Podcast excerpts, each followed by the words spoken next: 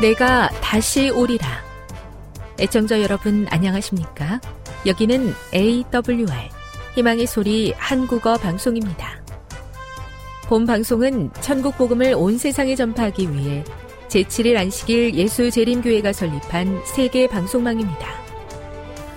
AWR 희망의 소리는 유럽, 라틴 아메리카, 아프리카, 러시아, 아시아의 방송망을 통해 전 세계에 복음을 전파하고 있습니다. AWR 아시아 희망의 소리 방송국은 한국어 방송을 매일 5시간씩 송출하고 있습니다. 희망의 소리 방송은 인터넷과 스마트폰을 통해서도 언제나 청취하실 수 있습니다. 들으실 수 있는 인터넷 주소는 awr.org입니다. 유튜브로는 awr 코리아로 검색하시면 됩니다. 이 시간 희망의 소리 한국어 방송과 함께 보람있고 유익한 시간 되시기 바랍니다. 내가 다시 오리라. 여기는 AWR 희망의 소리 한국어 방송입니다. 주파수 안내입니다. 괌에서 송출하는 우리 방송은 한국 표준시로 밤 9시에 9895kHz로 밤 11시에 9800kHz로 다음날 오전 6시에 9695kHz로 각각 1시간씩 방송하고 있습니다. 우즈베키스탄에서 송출하는 우리 방송은 한국 표준시로 밤 10시에 15,670kHz로 타지키스탄에서는 밤 9시에 15,505kHz로 송출하고 있습니다. 애청자 여러분의 많은 청취 바랍니다.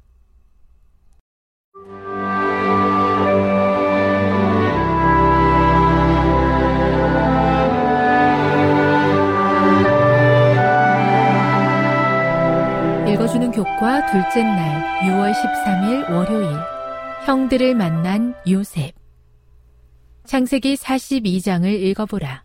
어떤 일이 벌어졌으며 그 일이 사람의 악함과 불법적인 행위에도 불구하고 결국 하나님의 섭리가 작용한다는 사실을 어떻게 나타내는가? 흉년은 야곱으로 하여금 곡식을 사기 위해 그의 아들들을 애굽으로 보내게 한다. 자신이 어찌할 수 없는 상황의 피해자였던 불행한 노인은 앞으로 어떤 일이 일어날지 아무것도 모른 채 그토록 오랫동안 보고 싶었던 아들을 다시 만나게 해줄 놀라운 일을 시작한다. 이 만남은 두 가지 특징을 통해 하나님의 섭리를 드러낸다. 첫째, 이 만남은 요셉의 꿈의 성취인 것으로 여겨진다. 요셉의 예언적 꿈에서 예견되었던 일이 마침내 일어났다. 내 단은 일어서고 당신들의 단은 내 단을 둘러 서서 절하더이다. 요셉은 나라의 총리이자 그 땅의 주인으로 나타난다. 권력의 자리에 올라 있는 요셉의 모습은 식량을 구하기 위해 와서 그 앞에서 땅에 엎드려 절하고 있는 형들의 모습과 대비된다. 지금 요셉 앞에서 절하고 있는 10명의 형들은 요셉의 꿈을 비웃으며 그 꿈의 성취를 의심했던 바로 그 사람들이었다. 둘째, 이 섭리적 만남은 과거에 있었던 일과 대꾸를 이룬다. 두 사건의 언어적 그리고 주제적 유사성은 인과응보적 특징을 강조한다. 그들이 서로 말하되 라는 표현은 그들이 요셉을 해치기 위해 계획할 때도 사용되었다. 형들이 감옥에 갇힌 모습은 요셉이 감옥에 갇혔던 것을 떠오르게 한다. 요셉의 형들은 지금 그들에게 일어나고 있는 일을 20여 년 전 그들이 자신들의 동생에게 했던 일과 연결 짓는다. 그들이 서로 말하되 우리가 아우의 일로 말미암아 범죄하였도다. 그가 우리에게 애걸할 때에 그 마음의 괴로움을 보고도 듣지 아니하였으므로 이 괴로움이 우리에게 임하도다. 창세기 42장 21절. 그의 핏값을 치르게 되었도다 라는 루벤의 말은 피를 흘리지 말라고 했던 과거 루벤의 경고를 떠오르게 한다. 이 말은 그들이 지금 겪고 있는 일과 그들이 과거에 저질렀던 일이 연관되어 있음을 확인해 준다. 교훈입니다. 곡식을 구하기 위해 애굽으로 내려간 형제들은 총리가 된 요셉을 대면하게 되는데 하나님께서는 그 일을 통해 과거 요셉이 꾸었던 꿈이 이루어지게 하셨다. 묵상. 우리는 모두 후회스러운 일을 저지른 적이 있을 것입니다. 우리가 저지른 잘못을 어떻게 보상할 수 있을까요? 또한 예수님을 통한 용서에 관한 하나님의 약속을 받아들이는 것이 중요한 이유는 무엇일까요? 적용. 후회하지 않는 삶을 살기 위해 우리가 매일 귀 기울여야 하는 하나님의 음성에는 무엇이 있을까요? 영감의 교훈입니다. 형들을 시험하기로 한 요셉. 요셉은 그의 형들이 허리를 굽히고 절하는 것을 볼 때 그의 꿈이 회상되었고 그 당시의 광경이 생생하게 그의 앞에 떠올랐다. 그는 날카로운 눈으로 무리를 돌아보고 그들 중에 베냐민이 없는 것을 발견하였다. 베냐민도 이 잔인무도한 사람들의 무도한 책략의 희생이 되고 말았는가. 그는 그 진상을 알아보기로 결심했다. 부조화 선지자 224에서 225 뿌린 대로 거둔다는 하나님의 말씀을 기억하게 해주시니 감사합니다. 순간의 유익을 위해 바른 길을 포기하지 않을 용기를 허락해 주셔서 하나님의 뜻에 순종하는 가운데 가장 큰 행복을 경험하게 해 주시옵소서.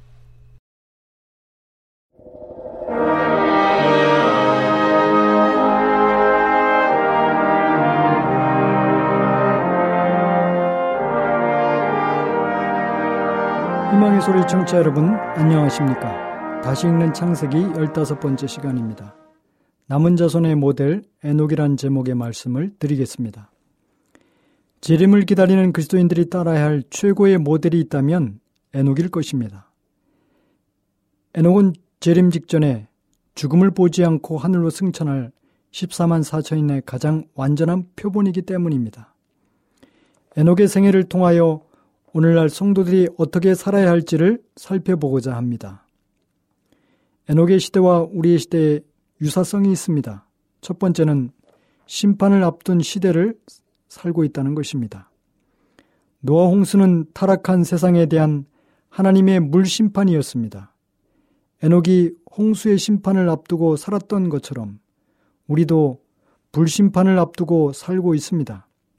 베드로후서 3장 6절부터 보면 그때 세상은 물에 넘침으로 멸망하였을 때 이제 하늘과 땅은 그 동일한 말씀으로 불사르기 위하여 간수하신 바 되어 경건치 아니한 사람들의 심판과 멸망의 날까지 보존하여 두신 것이라. 그날에는 하늘이 뜨거운 불에 풀어지고 땅과 그 중에 있는 모든 일이 드러나리로다 말씀하셨습니다. 두 번째는 사람의 사악함이 극에 달했던 시대를 산 것입니다. 하나님께서 태초에 구분해 놓으신 구별선이 무너지고 셋의 자손이 가인의 자손과 섞여 살므로 세상은 악으로 범람하게 되었습니다. 에녹과 동시대 인물이었던 라멕은 최초로 일부 다처제를 유행시켰습니다. 힘만 있으면 얼마든지 아내를 둘 수 있는 성이 결혼의 울타리를 넘어서 욕망에 따라서 얼마든지 허용되는 성의 자유주의 물결이 범람한 세상이 되었던 것입니다. 죄에 대해서는 양심의 가책마저도 사라져버리고 죄가 자랑인 시대였습니다. 남자들은 사람을 죽인 숫자를 자랑하는 난폭한 시대였고 여자는 성적으로 관계한 숫자를 자랑하는 부패한 시대였습니다. 사람들의 생각이 온통 먹고 마시고 시집가고 장가가면서 쾌락과 본능에만 충실했습니다. 창세기 6장 5절에 여호와께서 사람의 죄악과 세상의 관영함과 그 마음의 생각의 모든 계획이 항상 악할 뿐임을 보셨다 그랬습니다. 고상한 도덕적 가치는 다 붕괴되고 오로지 경제적인 가치, 외적인 가치, 쾌락의 가치가 모든 것을 지배하는 세상이었습니다. 세 번째로는 에녹은 어두운 세상의 빛처럼 구별된 삶을 살았던 것입니다. 가인의 죄가 거대한 세태의 조류가, 조류가 되어서 강력하게 사람들의 마음을 타락과 범죄로 휩쓸어가는 상황에서도 에녹은 세상의 풍조를 따르지 않고 구별된 삶을 살았습니다. 그는 세상에 살았지만 세상에 속하지 않았습니다. 동시대 람에게 세상의 성공과 영광에 연연하지 않고 하나님 중심의 삶을 살아가면서 하나님의 뜻을 쫓아 순종하며 살았습니다.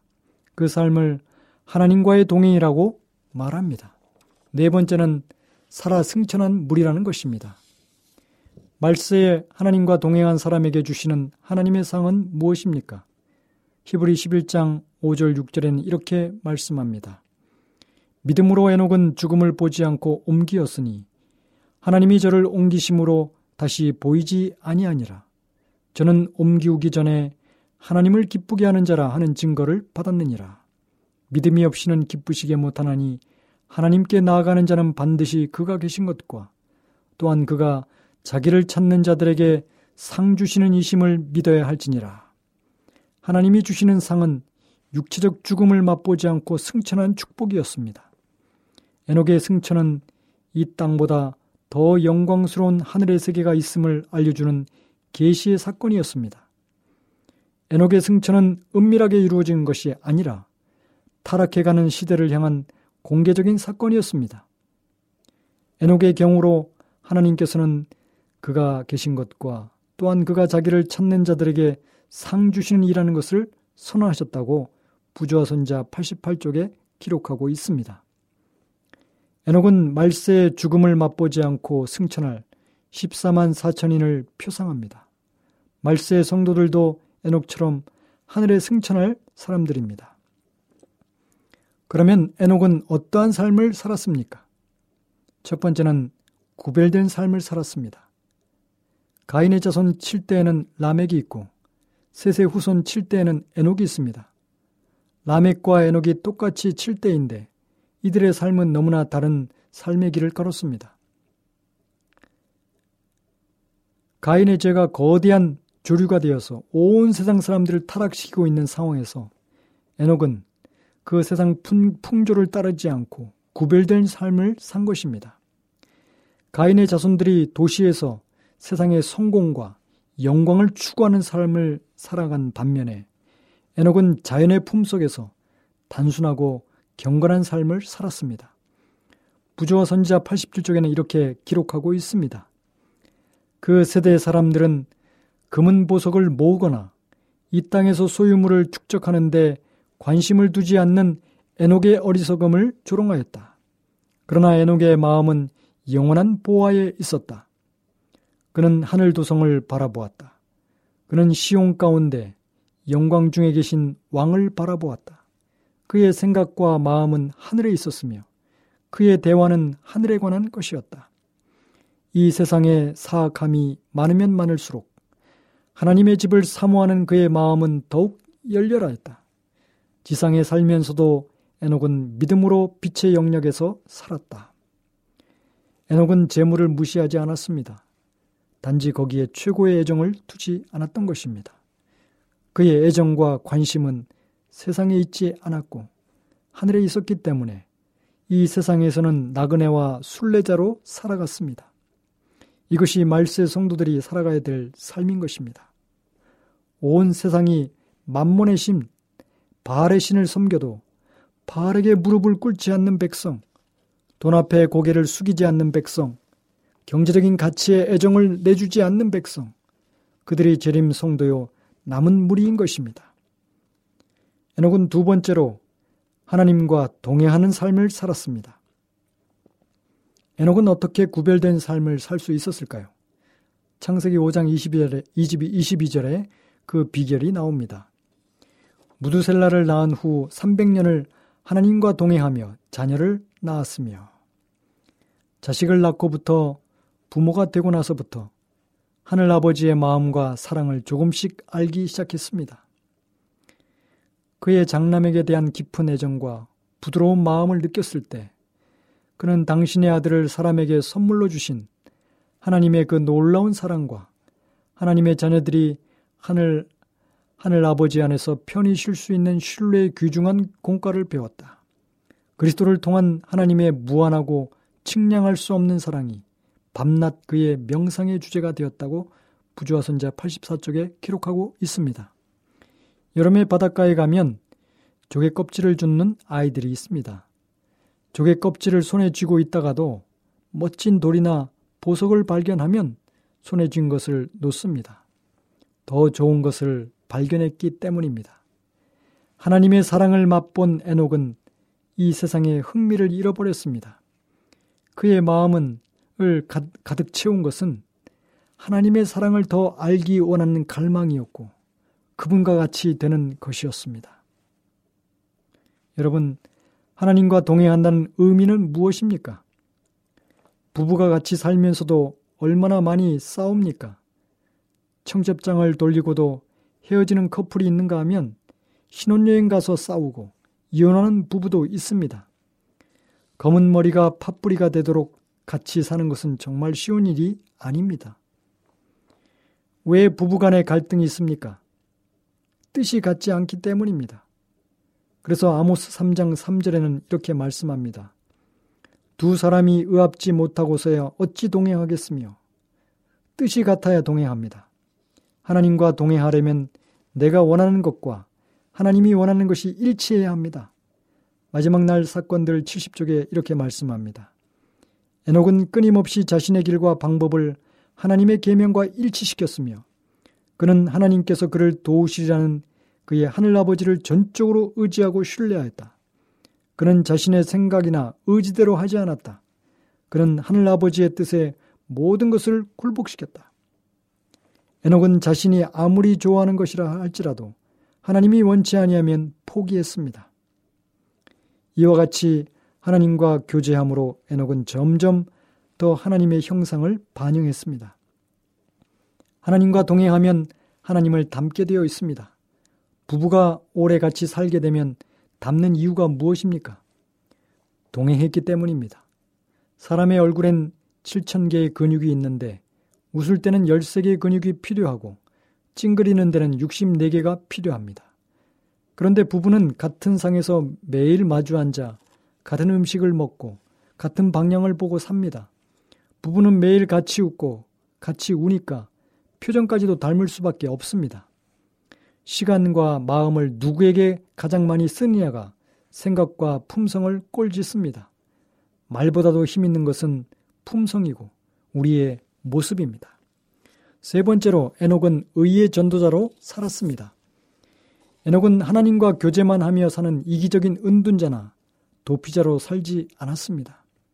세상에서 하나님을 위해 할 일이 있었습니다. 그는 세상에서 전도자로 살았습니다.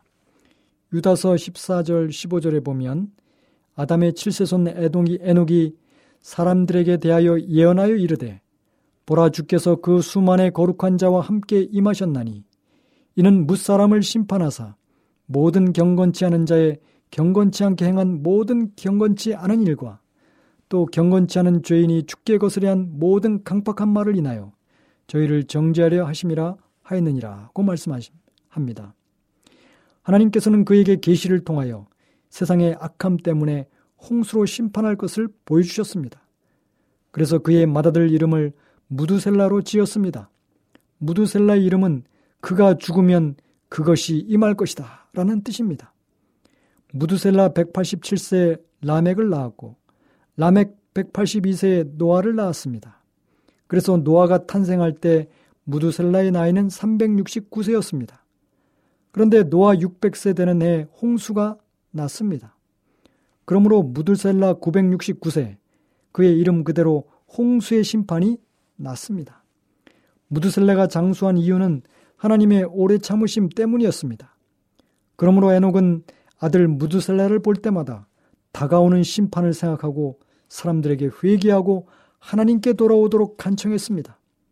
에녹이 전한 기별은 재림과 심판 그리고 하나님의 의로서 오늘날 세천사의 기별과 동일했습니다. 부조와 선자 86쪽에는 이렇게 기록합니다. 에녹은 의의 전도자가 되어 하나님께서 그에게 계시하신 바를 백성들에게 알렸다. 주를 두려워한 자들은 이 거룩한 사람을 찾아와 그의 교훈을 받고 그와 함께 기도하였다. 그는 또한 공적으로 일하며 경고의 말씀을 듣고자 하는 모든 자에게 하나님의 기별을 전하였다. 그는 그의 시대의 백성들에게 그리스도 안에 있는 하나님의 사랑을 설교하며 그들의 악행을 버리라고 간청하면서 도처에 횡행하는 죄악을 책망하고 범죄자들에게 분명히 심판이 내릴 것이라고 그의 세대 사람들에게 경고하였다.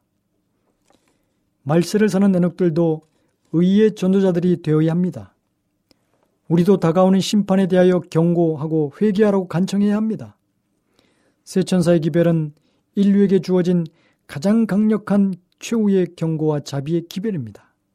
이 기별이 우리에게 위탁되었습니다. 우리도 에녹처럼 잠잠해서는 안 됩니다. 2008년 5월 중국 스촨성에서 규모 8.0의 강진이 발생했습니다. 그로 인해서 사망, 부상, 실종을 포함해서 수십만 명이 피해를 입었습니다.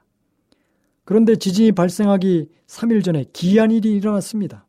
10만여 마리의 두꺼비 떼가 진앙과 가까운 단무거리로 쏟아져 나온 것입니다.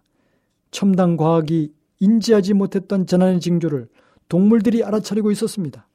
동물들이 무엇인가 오고 있다고 경고의 사인을 보낸 것입니다. 지금 세상은 지진과 홍수, 이상기후 등 자연재해와 인간성 파괴라는 재림 징조로 가득합니다. 땅이 소리치고 있습니다. 자연이 외치는 소리에서 우리는 예수님이 오시는 발걸음을 들어야 합니다. 누가 보면 21장 38절에 이런 일이 일어나기를 시작하거든 일어나 머리를 들라 너희 구속이 가까웠느니라. 온 땅에 경고를 바라라. 사람들에게 여호와의 날이 가까웠고 심히 가까이 이뤘다는 것을 말해주라. 경고를 받지 못한 자가 한 사람도 없게 하라. 여러분 우리 모두도 에녹처럼 하나님과 동행하며 의의 전도로서 살아가는 남은 무리가 되시기를 바랍니다. 지금 여러분께서는 AWR 희망의 소리 한국어 방송을 듣고 계십니다.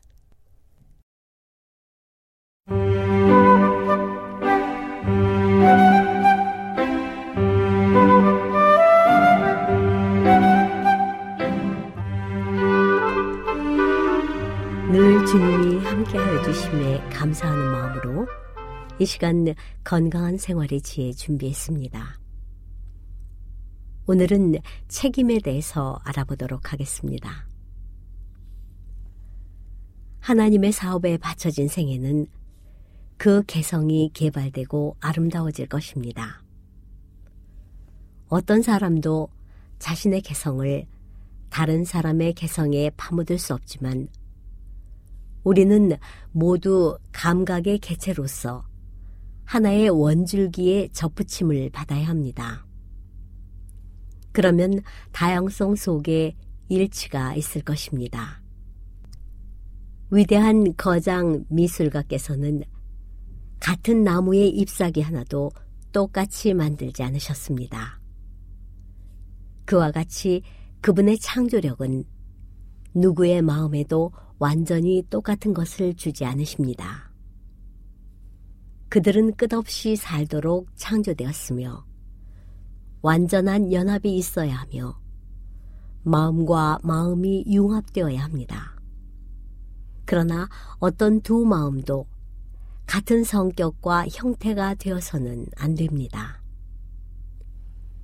우리는 천연계의 사물들을 숙고하고 그 교훈을 영적인 생활과 영적인 성장에 적용해야 합니다. 모든 사람에게 사람이 아닌 하나님께서는 각기 해야 할 일을 주셨습니다. 신령한 형상을 따라 품성을 형성하는 것은 개인적인 일입니다. 백합은 장미처럼 되려고 노력해서는 안 됩니다. 꽃과 과일의 모양이 각기 다르고 구별되지만 그들의 특이한 다른 점은 모두 하나님에게서 비롯됩니다. 모든 것이 주님의 것입니다. 그러므로 사람들의 가장 좋은 것들조차도 모두 동일한 특성을 지니지 않도록 하는 것이 주님의 계획이십니다. 우리에게는 각자 할 일이 있습니다. 우리가 국적이 다를 수는 있지만 그리스도 안에서는 하나가 되어야 합니다. 우리의 품성과 기질의 특이성으로 이곳에서 분리된다면 어떻게 우리가 하늘에서 함께 살기를 바랄 수 있겠습니까? 우리는 서로에 대한 사랑과 존경을 품어야 합니다. 우리 가운데에는 그리스도께서 위하여 기도하신 연합이 있어야 합니다. 우리는 값으로 산 바 되었으며 그렇기에 우리의 몸과 영으로 하나님께 영광을 돌려야 합니다. 다른 사람의 품성을 모방하려고 애쓰는 사람은 전적으로 실패자가 될 것입니다. 각 사람은 하나님께서 그에게 주신 달란트를 성실하고 충성스러운 마음을 가지고 장사하기 위하여 스스로 하나님을 쳐다보아야 합니다. 두렵고 떨림으로 너의 구원을 이루라. 너희 안에 행하시는 이는 하나님이시니 자기의 기쁘신 뜻을 위하여 너희로 소원을 두고 행하게 하시나니 형제여 그 일은 그대를 위하여 다른 사람 속에서가 아닌 바로 그대 안에서 이루어집니다. 그대는 개인적인 경험을 가져야 합니다. 그렇게 되면 그대는 다른 사람이 아닌 자신을 향유할 것입니다. 주께서 사용해 오시고 또 사용하실 이들에게 부여된 낮은 가치를 보면 마음이 아픕니다. 하나님께서는 모든 사람의 마음이 다른 사람의 마음의 흐름대로 쫓아가는 것을 금하십니다. 모든 점에서 우월하다고 높이는 이들이 있을진 모르지만 각 사람의 마음은 그 나름대로의 특이한 약점과 강점이 있습니다. 한 사람의 마음이 다른 사람의 결핍을 보충해 줄 것입니다. 만일 모두가 일치되게 일하고 의무를 알기 위해 사람 대신 하나님을 바라보도록 격려를 받는다면 그들은 하나님의 성령의 인도하심 아래에서 발달할 것이며 형제들과 연합된 가운데 일할 것입니다. 한 사람이 다른 사람의 부족한 점을 보충해 줄 것입니다. 하나님께서는 모든 사람에게 개인적인 책임을 주셨습니다. 두렵고 떨림으로 너의 구원을 이루라. 사람은 다른 사람의 구원을 이루도록 되어 있지 않습니다. 그는 다른 사람의 마음의 사본이 되어서는 안 됩니다. 그는 하나님께서 주신 재능에 따라 역량껏 행동해야 합니다. 경험과 직유가 어떠하든지 다른 사람의 마음을 자신의 마음을 쫓아 꼴짓고 형성하며 그가 표현하는 의견을 앵무새처럼 되풀이하도록 가르치는 것을 아무도 놀라운 성취라고 생각해서는 안 됩니다. 진흙이 토기장의 손에서 빚어지듯이 일꾼들이 그들을 빚고 변화시키실 예수의 영이 얼마나 많이 필요한지 그들에게 이 영께서 계실 때 불화의 정신은 사라질 것입니다.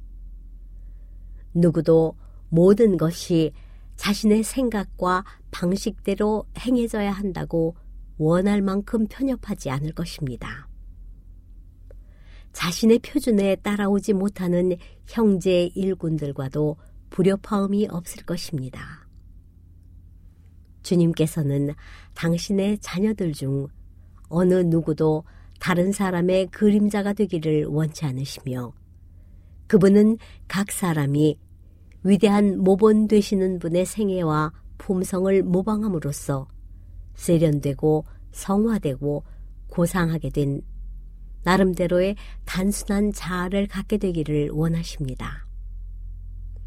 만사를 자아의 한계 안에 놓아두려는 편협하고 폐쇄적이며 배타적인 정신은 하나님의 사업에 저주가 되어 왔으며 그것이 허용되는 곳에서는 어디에서나 항상 그러할 것입니다.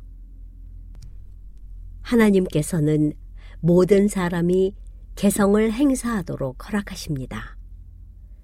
그분께서는 그 누구도 동료 인간의 마음속에 파묻히기를 원치 않으십니다. 마음과 품성이 변화되기를 갈망하는 사람들은 사람이 아닌 신령한 모범을 쳐다보아야 합니다. 하나님께서는 너희 안에 이 마음, 곧 그리스도 예수의 마음을 품으라고 초청하십니다. 회심과 변화를 통해 사람들은 그리스도의 마음을 받아야 합니다. 모든 사람은 개인적인 믿음, 개인적인 경험을 갖고 하나님 앞에 서며 영광의 소망이신 그리스도께서 마음속에 형성되셨다는 것을 스스로 알아야 합니다. 우리가 어떤 사람의 모본을 모방하는 것, 품성이 거의 완전하다고 간주할지도 모를 사람이라 할지라도 그것은 결점이 있는 사람, 1.1획의 완전도 나누어 줄 수 없는 사람을 신뢰하는 것입니다. 형제 자매가 강한 마음을 갖고 있는 것은 좋은 일입니다. 각 사람은 자신의 개성을 유지해야 합니다. 각 사람은 다른 사람의 개성에 파묻혀버리지 않을 개성을 보존해야 합니다. 어떤 사람도 다른 사람의 그림자가 되어서는 안 됩니다. 하나님의 종들은 마음과 마음을 융합시키는 일치 가운데에서 함께 일해야 합니다. 지금까지 건강한 생활의 지혜였습니다.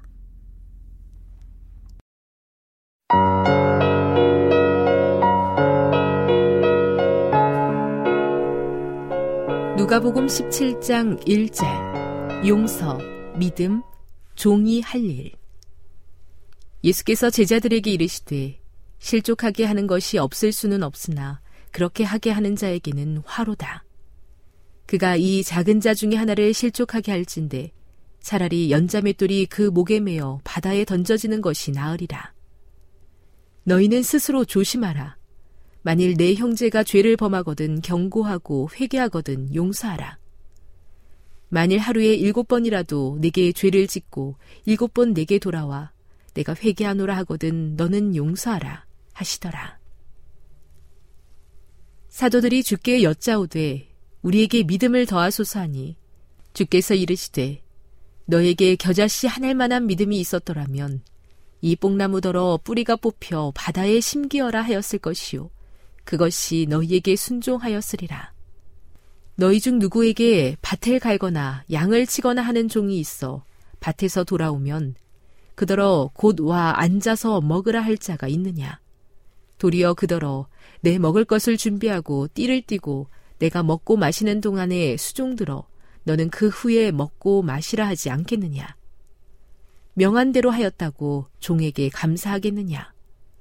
이와 같이 너희도 명령 받은 것을 다 행한 후에 이르기를 우리는 무익한 종이라 우리가 하여야 할 일을 한 것뿐이라 할지니라. 나병 환자 10명이 깨끗함을 받다. 예수께서 예루살렘으로 가실 때에 사마리아와 갈릴리 사이로 지나가시다가 한 마을에 들어가시니 나병 환자 10명이 예수를 만나 멀리 서서 소리를 높여 이르되 예수 선생님이여 우리를 불쌍히 여기소서 하거늘. 보시고 이르시되 가서 제사장들에게 너희 몸을 보이라 하셨더니 그들이 가다가 깨끗함을 받은지라. 그 중에 한 사람이 자기가 나은 것을 보고 큰 소리로 하나님께 영광을 돌리며 돌아와 예수의 발 아래에 엎드려 감사하니 그는 사마리아 사람이라. 예수께서 대답하여 이르시되 열 사람이 다 깨끗함을 받지 아니하였느냐? 그 아홉은 어디 있느냐? 이 이방인 외에는 하나님께 영광을 돌리러 돌아온 자가 없느냐 하시고 그에게 이르시되 일어나 가라 내 믿음이 너를 구원하였느니라 하시더라. 하나님의 나라는 너희 안에 있다. 바리새인들이 하나님의 나라가 어느 때에 임하나이까 묻거니 예수께서 대답하여 이르시되 하나님의 나라는 볼 수 있게 임하는 것이 아니요 또 여기 있다 저기 있다고도 못하리니 하나님의 나라는 너희 안에 있느니라. 또 제자들에게 이르시되 때가 이르리니 너희가 인자의 날 하루를 보고자 하되 보지 못하리라. 사람이 너희에게 말하되 보라 저기 있다 보라 여기 있다리라. 그러나 너희는 가지도 말고 따르지도 말라. 번개가 하늘 아래 이쪽에서 번쩍이어 하늘 아래 저쪽까지 비침같이 인자도 자기 날에 그러하리라. 그러나 그가 먼저 많은 고난을 받으며 이 세대에게 버림바 되어야 할지니라. 노아의 때에 된 것과 같이 인자의 때에도 그러하리라. 노아가 방주에 들어가던 날까지 사람들이 먹고 마시고 장가들고 시집가더니 홍수가 나서 그들을 다 멸망시켰으며 또 로세 때와 같으리니 사람들이 먹고 마시고 사고 팔고 심고 집을 짓더니 롯이 소돔에서 나가던 날에 하늘로부터 불과 유황이 비오듯 하여 그들을 멸망시켰느니라. 인자가 나타나는 날에도 이러하리라. 그날에 만일 사람이 지붕 위에 있고 그의 세간이 그 집안에 있으면 그것을 가지러 내려가지 말 것이요. 밭에 있는 자도 그와 같이 뒤로 돌이키지 말 것이니라. 롯의 철을 기억하라. 무릇 자기 목숨을 보존하고자 하는 자는 잃을 것이요. 잃는 자는 살리리라. 내가 너희에게 이르노니 그 밤에 둘이 한 자리에 누워 있음에 하나는 데려감을 얻고 하나는 버려둠을 당할 것이요. 두 여자가 함께 맷돌을 갈고 있음에 하나는 데려감을 얻고 하나는 버려둠을 당할 것이니라. 그들이 대답하여 이르되 주여 어디 오니이까? 이르시되 죽음 있는 곳에는 독수리가 모이느니라 하시니라. 누가복음 18장 1절. 과부와 재판장 비유. 예수께서 그들에게 항상 기도하고 낙심하지 말아야 할 것을 비유로 말씀하여 이르시되 어떤 도시에 하나님을 두려워하지 않고 사람을 무시하는 한 재판장이 있는데 그 도시에 한 과부가 있어 자주 그에게 가서 내 원수에 대한 나의 원한을 풀어주소서 하되 그가 얼마 동안 듣지 아니하다가 후에 속으로 생각하되 내가 하나님을 두려워하지 않고 사람을 무시하나 이 과부가 나를 번거롭게 하니 내가 그 원한을 풀어주리라. 그렇지 않으면 늘 와서 나를 괴롭게 하리라 하였느니라. 주께서 또 이르시되 불의한 재판장이 말한 것을 들으라. 하물며 하나님께서 그 밤낮 부르짖는 택하신 자들의 원한을 풀어주지 아니하시겠느냐? 그들에게 오래 참으시겠느냐? 내가 너희에게 이르노니 속히 그 원한을 풀어주시리라. 그러나 인자가 올 때에 세상에서 믿음을 보겠느냐 하시니라. 바리새인과 세리 비유 또 자기를 의롭다고 믿고 다른 사람을 멸시하는 자들에게 이 비유로 말씀하시되 두 사람이 기도하러 성전에 올라가니 하나는 바리새인이요 하나는 세리라 바리새인은 서서 따로 기도하여 이르되 하나님이여 나는 다른 사람들 곧 토색 불이 간음을 하는 자들과 같지 아니하고 이 세리와도 같지 아니함을 감사하나이다. 나는 일회에 두 번씩 금식하고 또 소득의 11조를 드리나이다 하고 세리는 멀리 서서 감히 눈을 들어 하늘을 쳐다보지도 못하고 다만 가슴을 치며 이르되 하나님이여 불쌍히 여기소서 나는 죄인이로쏘이다 하였느니라. 내가 너희에게 이르노니 이에 저 바리새인이 아니고 이 사람이 의롭다 하심을 받고 그의 집으로 내려갔느니라. 무릇 자기를 높이는 자는 낮아지고 자기를 낮추는 자는 높아지리라 하시니라. 어린아이들을 금하지 말라. 사람들이 예수께서 만져주심을 바라고 자기 어린 아기를 데리고 오매 제자들이 보고 꾸짖거늘 예수께서 그 어린 아이들을 불러 가까이 하시고 이르시되 어린 아이들이 내게 오는 것을 용납하고 금하지 말라. 하나님의 나라가 이런 자의 것이니라. 내가 진실로 너희에게 이르노니 누구든지 하나님의 나라를 어린아이와 같이 받아들이지 않는 자는 결단코 거기 들어가지 못하리라 하시니라. 부자 관리. 어떤 관리가 물어 이르되 선한 선생님이여 내가 무엇을 하여야 영생을 얻으리이까? 예수께서 이르시되 내가 어찌하여 나를 선하다 일컫느냐? 하나님 한 분 외에는 선한 이가 없느니라. 내가 계명을 안 하니 가늠하지 말라 살인하지 말라 도둑질하지 말라 거짓 증언하지 말라 내 부모를 공경하라 하였느니라 여짜오되 이것은 내가 어려서부터 다 지키었나이다 예수께서 이 말을 들으시고 이르시되 내게 아직도 한 가지 부족한 것이 있으니 내게 있는 것을 다 팔아 가난한 자들에게 나눠주라. 그리하면 하늘에서 내게 보아가 있으리라. 그리고 와서 나를 따르라 하시니. 그 사람이 큰 부자이므로 이 말씀을 듣고 심히 근심하더라. 예수께서 그를 보시고 이르시되 재물이 있는 자는 하나님의 나라에 들어가기가 얼마나 어려운지 낙타가 바늘귀로 들어가는 것이 부자가 하나님의 나라에 들어가는 것보다 쉬우니라 하시니. 듣는 자들이 이르되 그런즉 누가 구원을 얻을 수 있나이까?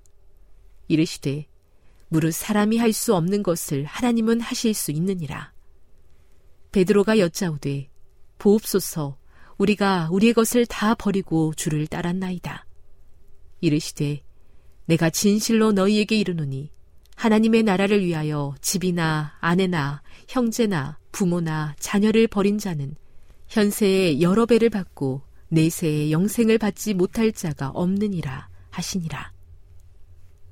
죽음과 부활을 다시 이르시다.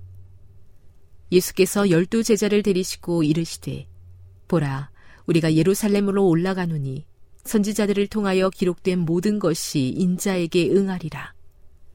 인자가 이방인들에게 넘겨져 희롱을 당하고 능욕을 당하고 침뱉음을 당하겠으며 그들은 채찍질하고 그를 죽일 것이나 그는 3일 만에 살아나리라 하시되 제자들이 이것을 하나도 깨닫지 못하였으니 그 말씀이 감추었으므로 그들이 그 이르신 바를 알지 못하였더라.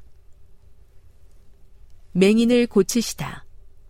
여리고에 가까이 가셨을 때에 한 맹인이 길가에 앉아 구걸하다가 무리가 지나감을 듣고 이 무슨 일이냐고 물은데 그들이 나사렛 예수께서 지나가신다 하니 맹인이 외쳐 이르되 다윗의 자손 예수여 나를 불쌍히 여기소서 하거늘 앞서가는 자들이 그를 꾸짖어 잠잠하라 하되 그가 더욱 크게 소리질러 다윗의 자손이여 나를 불쌍히 여기소서 하는지라 예수께서 머물러 서서 명하여 데려오라 하셨더니 그가 가까이 오매 물어 이르시되 네게 무엇을 하여 주기를 원하느냐?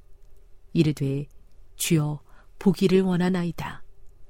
예수께서 그에게 이르시되 보라 내 믿음이 너를 구원하였느니라 하심에 곧 보게 되어 하나님께 영광을 돌리며 예수를 따르니 백성이 다 이를 보고 하나님을 찬양하니라.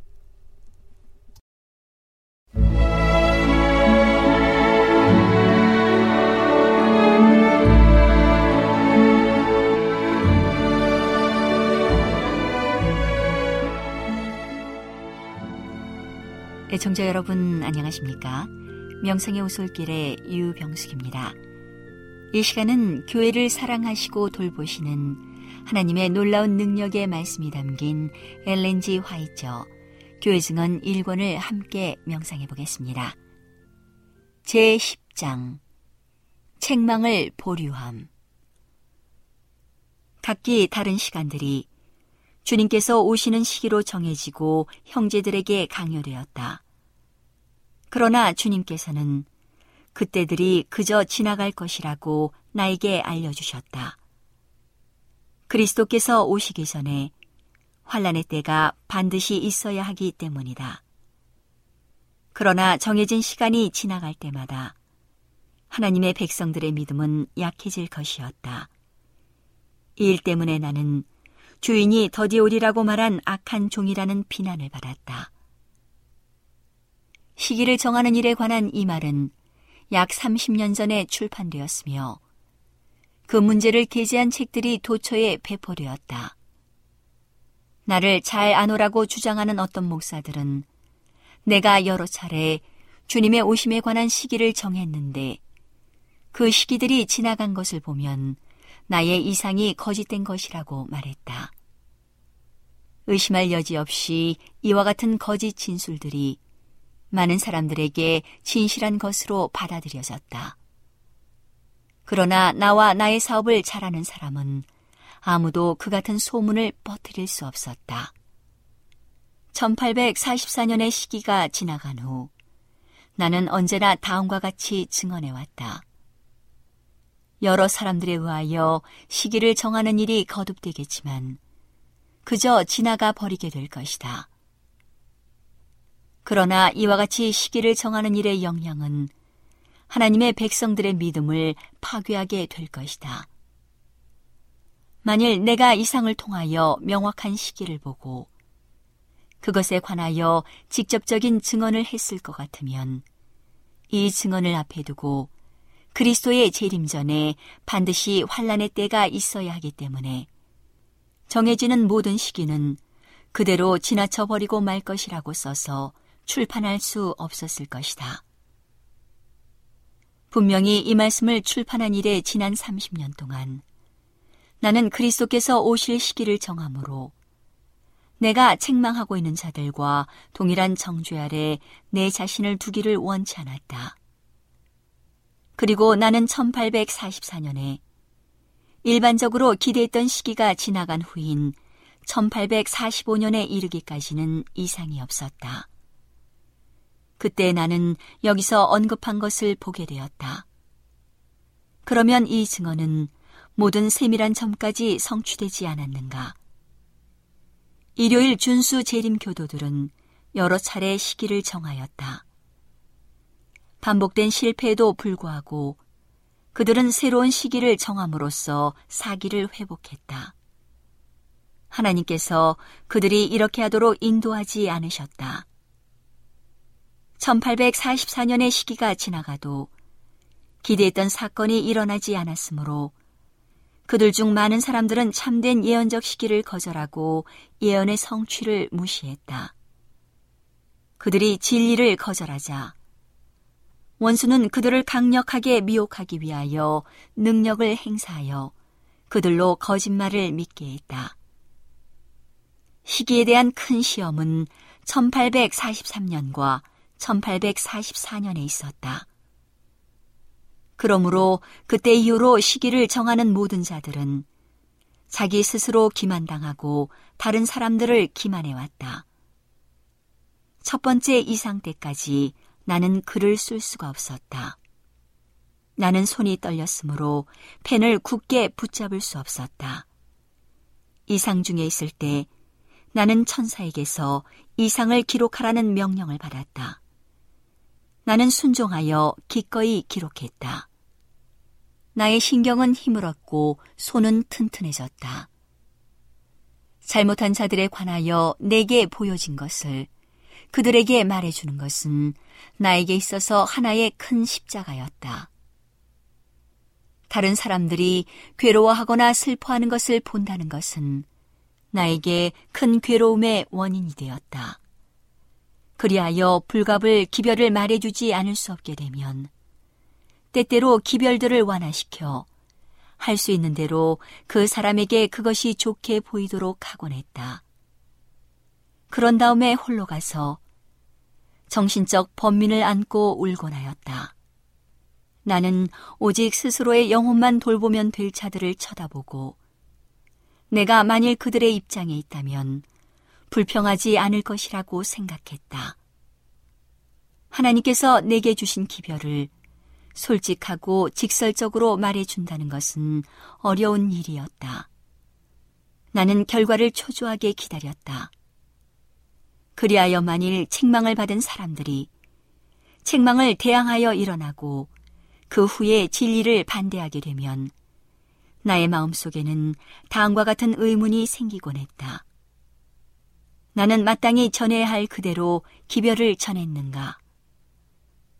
그들을 구원하기 위한 어떤 길이 없었을까? 그런 다음에 너무도 큰 고통이 나의 심령을 누르게 되면 나는 때때로 죽음이 바람직한 것이고 무덤이 편안히 쉴 곳이라고 생각했다. 나는 이상 중에 예수님 앞으로 가기 전까지는 그와 같은 행동의 위험과 죄를 깨닫지 못하였다. 그분께서는 불쾌히 여기는 표정으로 나를 쳐다보신 다음에 내게서 얼굴을 돌리셨다. 그때 내가 느낀 공포와 번민은 도저히 묘사할 수 없다. 나는 그분 앞에서 고개를 떨구었다. 그러나 한마디의 말도 할 힘이 없었다. 나는 불쾌히 여기시는 그 무서운 표정에서 가려지고 숨겨지기를 얼마나 열망했던가. 그때 나는 잃어버린 자들이 산과 바위에게 이르되 우리 위에 떨어져 보좌에 앉으신 이의 낯에서와 어린 양의 진노에서 우리를 가리우라고 부르짖을 때 그들의 마음이 어떠할 것인지 어느 정도 깨달을 수 있었다. 오늘은 하나님의 놀라운 능력의 말씀이 담긴 엘렌지 화이처 교회 증언 1권을 함께 명상해 보았습니다. 명상의 오솔길이었습니다.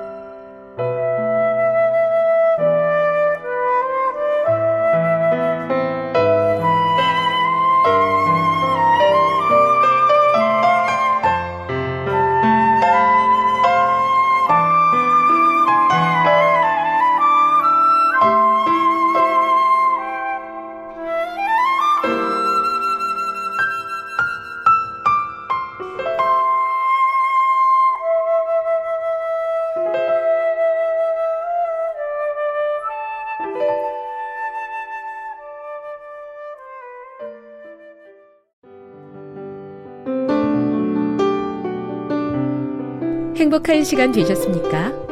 지금까지 여러분께서는 AWR 희망의 소리 한국어 방송을 청취하셨습니다. 방송을 청취하시고 문의를 원하시는 분은 우편번호 02461 대한민국 서울시 동대문구 이문로 1길 11 희망의 소리 방송부 앞으로 편지나 엽서를 보내주시거나 지역번호 02-3299-5296에서 8번으로 전화 주시기 바랍니다. 지금까지 함께 해주신 애청자 여러분들께 감사드립니다. 애청자 여러분, 다음 이 시간까지 하나님 안에서 늘 평안하십시오. 감사합니다. 내가 다시 오리라. 여기는 AWR, 희망의 소리 한국어 방송입니다.